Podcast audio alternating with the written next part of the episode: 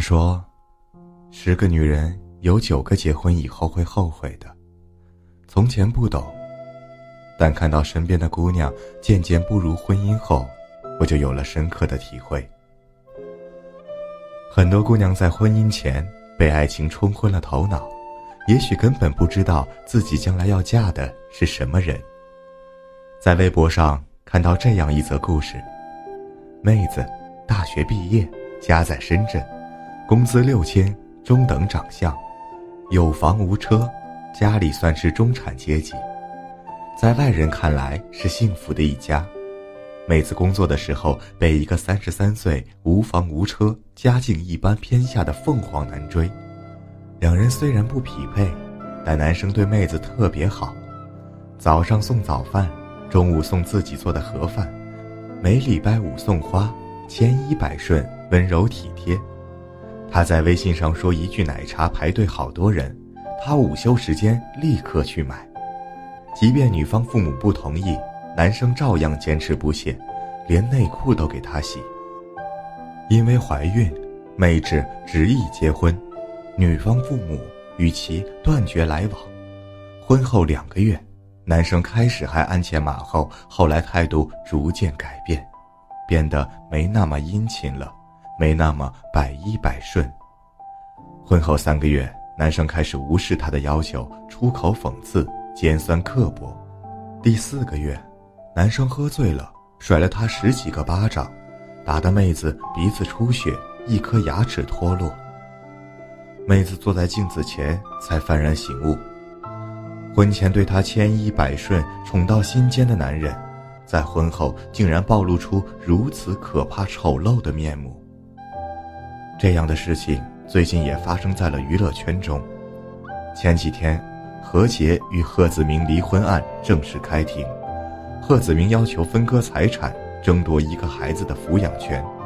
对此，何洁回应：“诉求从来就是孩子我养，从未要求男方净身出户，相信法律的公正。”对于何洁这样坚强的女人，三年马不停蹄生俩娃，因为怀孕失去工作。因为发胖被人嘲笑，孩子稍大一点就自己一边工作一边带娃，做完节目一手抱俩娃，深夜回家。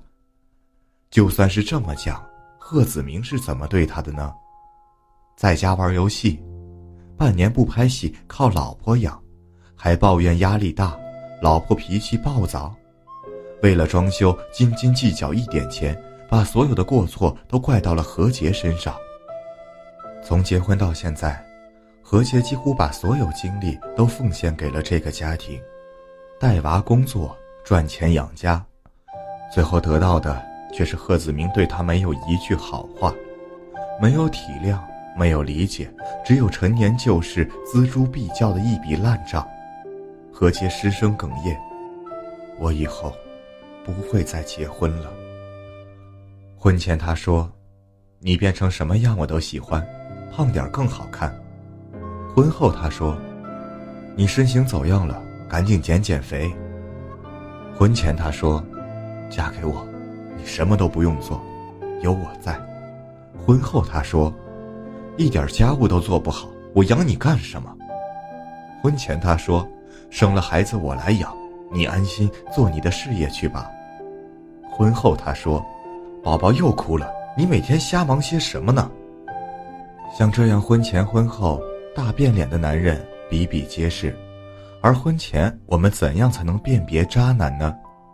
其实一个人的人品从平时的细节中就有迹可循，只是那个叫爱情的东西放大了他的优点，掩盖了他的缺点，让你失去一切理智的思考。